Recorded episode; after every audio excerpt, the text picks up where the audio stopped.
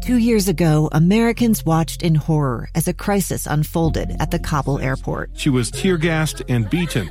Images of thousands desperate to escape Taliban oppression filled our news feeds. More than 80,000 Afghans made it to America. But the story didn't end there. It was very cold. There was no power, no heat. Who would help our newest neighbors?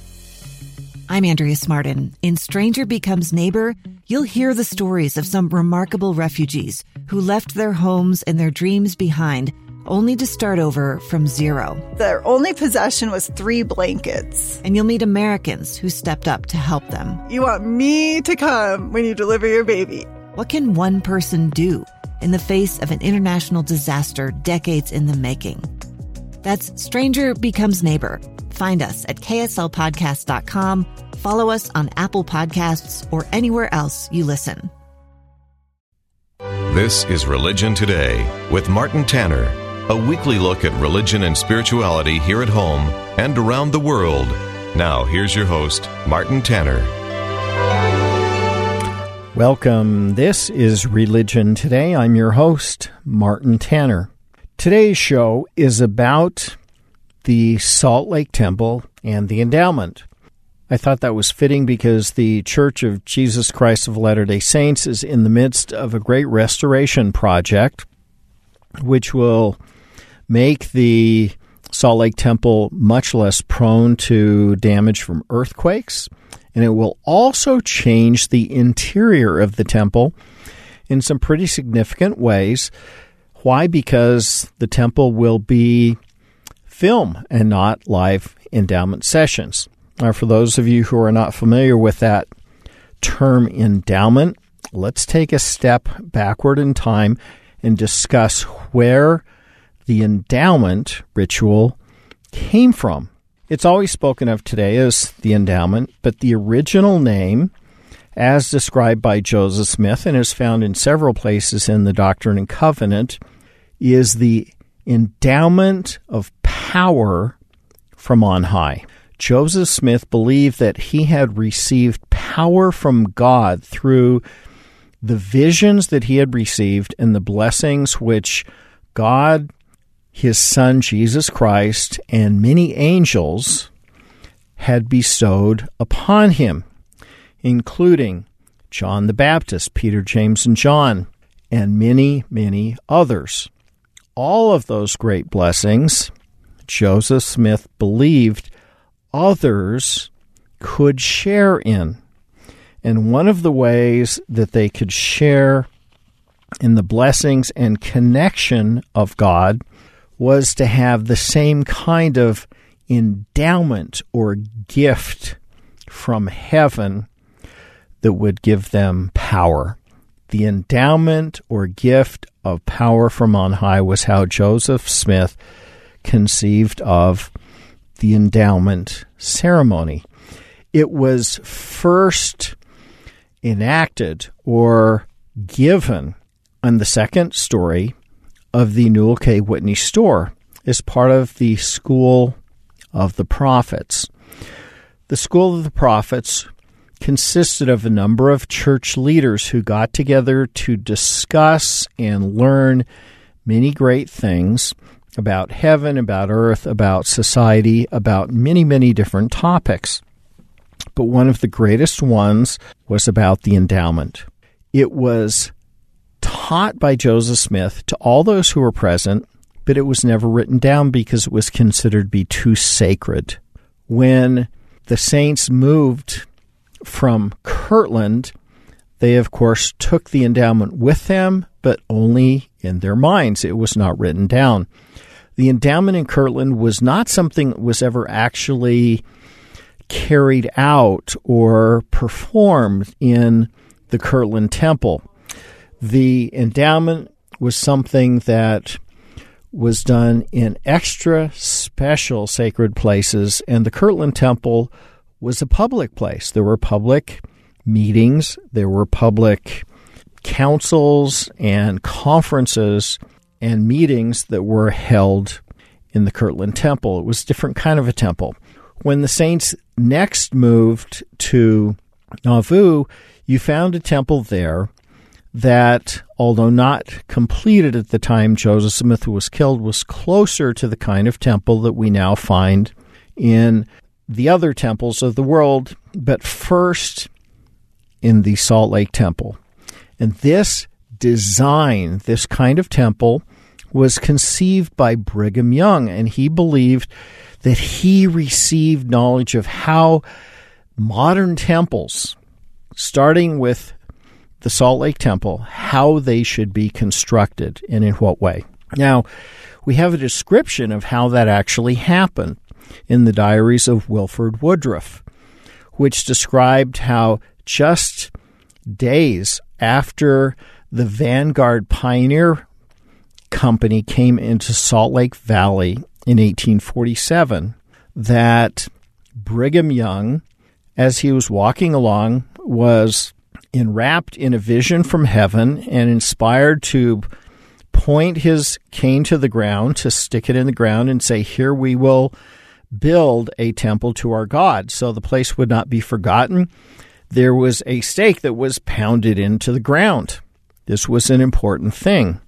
And from that location, you have a number of things that ultimately happened. There was a meridian uh, stone, a cornerstone that was actually placed there, that meridian stone is the base or the center place for all of the streets and coordinates for buildings and locations within the uh, Salt Lake Valley and even points farther than that. The Salt Lake Temple has as the streets that surround it North Temple, West Temple, and all these other streets that had as a basis or as a reference point the Salt Lake Temple. So, literally, Salt Lake City was laid out with as its center the temple, which made everyone focus or have their uh, gaze and attention be drawn to the temple, from whence it was, by design of the temple, drawn upwards to God. Let's talk a bit about the temple itself and how it was designed because it was done with great, great care and with incredible symbolism. If you were to look at how most great buildings were built at the time, they would start out with a cornerstone being laid at the northeast corner. That was traditional. In the case of the Salt Lake Temple, the southeast corner was instead the very first cornerstone that was laid. It was put in place by the first presidency of the church, symbolizing the Melchizedek priesthood. And why in the southeast corner? Because in Utah, where the saints were at, and also where the temple was located, the sun comes up, of course, in the east and the south. And so the southeast is where the light first shines from. And because of that, the southeast cornerstone of the temple was first placed to represent the light that was given by Jesus to shine on the earth. From there, the next cornerstone that was laid was in the southwest corner that was done by the presiding bishopric, and that was done to represent the Aaronic priesthood in its efforts. And then, of course, the four cornerstones were laid, and from there, the rest of the temple was slowly constructed. I'm going to go through some of the symbolisms of the different parts of the temple and, and what they meant. I mentioned earlier that as you go from the base up to the top of the temple, you find yourself looking more and more and more towards heaven. The symbolism will show that. And so it's as it was constructed from the base onward upward that, that I'm going to describe the way the temples and its symbolism move us ever upward towards heaven. Another point is important. At some point along the way, I'm going to mention in several times that the original design of the temple was not carried out. There's a reason for that. Brigham Young originally wanted the temple to be made out of adobe, out of fired clay, because he believed that would be the very strongest. He was, and I might add, thankfully, overruled by the rest of the quorum of the 12 in the first presidency, and ultimately the temple was made from the granite, as we call it, even though it's not technically granite, stone that we have today. And it's a magnificent structure, but because it was not made out of adobe, some of the details that were part of the original design are not found in the temple. More about that later because it's kind of fascinating how the change from fired clay or adobe has impacted the exterior of the temple. I'm Martin Tanner. This is Religion Today. We're talking about the temple, the temple endowment, in ways that hopefully are of interest to you and will show the great symbolism of the temple. Stay tuned. We'll be right back. Religion Today with Martin Tanner continues on KSL News Radio 102.7 FM and 1160 AM. We're back. I'm Martin Tanner. This is Religion Today. Our discussion today centers around the temple in Salt Lake City, about its renovation, but more especially about how it was originally constructed, about the symbolism of its design and its exterior, because there are many, many ways that the exterior has great and rich symbolism. Another point that ought to be mentioned is how it came to be that the temple consists of a six spired structure. Because if you go back to Kirtland and then to Nauvoo, we're talking about single spired structures. And both of those earlier temples were temples, but they were somewhat different, as I mentioned earlier. So, how do we get to a six spired temple? Brigham Young said to Truman Angell excitedly one day as he came into his office and they were discussing the temple that he had had a vision and he wanted the temple to be a certain way with six spires. And he gave Truman Angell this crude sketch. It was basically a rectangle with three circles at each end of the of the long rectangle. And each one of those three circles represented a spire. Now, the three spires mean several different things. The spires on the east side are six feet higher than the spires on the west side. The east side spires represent the Melchizedek priesthood. The three spires on the west side represent the Aaronic priesthood. The three spires on the north side have stars at the base of those uh, spires. And those on the east side with the stars indicate that it's closer to heaven and superior to the Aaronic priesthood. The three spires on the east side represent Melchizedek priesthood and the first presidency of the church, and also Christ as head of the Melchizedek priesthood. The three spires on the west side represent the Aaronic priesthood. They represent the presiding bishopric. They also represent John the Baptist. There are stars at the base of the spires on the east, indicating that they are closer to heaven. There are no stars at the base of the three spires on the west side because they are not quite as close to heaven, and the Aaronic priesthood is subordinate to the Melchizedek priesthood. Now, another great and rich symbolic point about the spires is that they look or are intended to represent mountains. They are symbolic of the mountain of the Lord's house, as is referenced in Isaiah 2 2, chapter 2, verse 2. The mountain of the Lord's house is the temple, and those six spires are to represent or look like mountains. And this is, of course, the Lord's house. Somebody directly asked Brigham Young at one point if Jesus would actually live in the temple, to which Brigham Young matter of factly said, Jesus can do anything that he wants, but we want to have a magnificent structure so that if Jesus chooses at any time to be here, that he will have a place. And I thought that was a great response.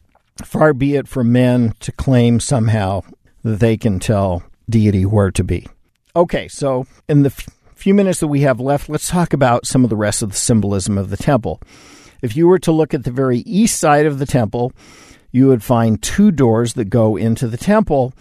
And at this point, there are these two sort of open archways where couples that get married will often hop up into them and have their picture taken.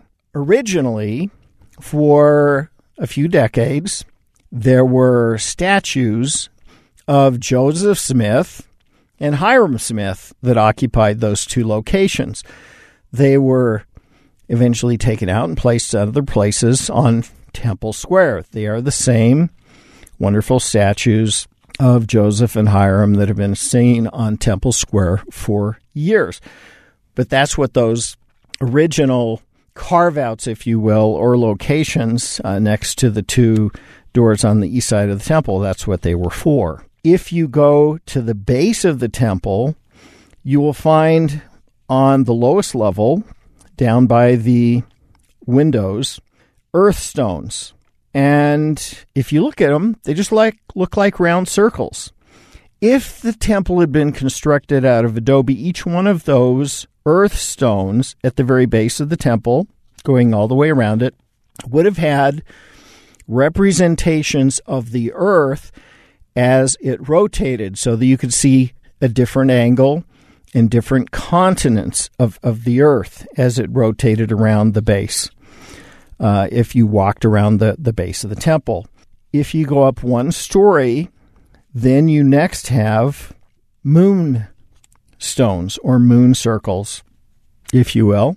Those you can see the different phases of the moon. And as you go around the temple, you will see that you can have a calendar from them. The phases of the moon would eventually complete an entire year.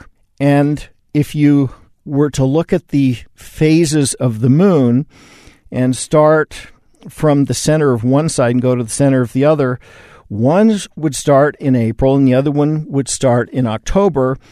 Those were to symbolize that John the Baptist was born, and then six months later, Jesus was born. And the belief was, although it was a guess, that that was the time frame that the two of them were born. There are reasons why that may not be, but that's a story for a different for a different show. If you go up higher on the temple, the next level all the way up, we get you to a series of sunstones that go just below the top of, of, of the temple. And those sunstones, as you can now detect, you're going from the lowest level earth, higher in the heavens, the moon, then higher than that, the sun, and higher than that, the stars. So you're going closer and closer to God symbolically. If you go to the west side on the center turret, you will find the Big Dipper. And the Big Dipper is pointed up towards the North Star. And this Big Dipper symbolizes how someone coming to the gospel can be pointed in the right direction for salvation, just as travelers and mariners in ancient times could look at the North Star and the Big Dipper and find their way whether on land or on sea. Beautiful symbolism there. As you get higher up on the temple, you will find that originally there were to be two angels in the form of weather vanes on the two center turrets on each side, the east side and the west side of the temple. And those angels were actually horizontal, flying through the heavens. as you read about in Revelation about the second coming of, of Christ being preceded by an angel with a trumpet that was blowing. Ultimately, it was decided that just one angel on the east side would be there. If you look at the center turret, you will also find above the first level hands that are clasped, meaning the fellowship of the priesthood and the church. And above the next window, you will see the all seeing eye of God. And above that, on the east side, you will find a plaque that is a shorthand of the dedication of the Salt Lake Temple. There are many, many other things we just don't have time to cover, but the temple is rich with great symbolism. I hope you've enjoyed this short little discussion about the temple and the endowment. Join me again next week. I'm Martin Tanner. This is Religion Today. A stranger with a gun came upon two teens taking pictures under a rising full moon. But violence is only the beginning of this story. Sometimes I thought, there are no miracles. Yeah, there are, and this is a big one. I'm Amy Donaldson, and I've spent my career talking about how lives are undone by violence. The Letter is a podcast about how lives are remade. Follow The Letter at theletterpodcast.com or wherever you get your podcasts.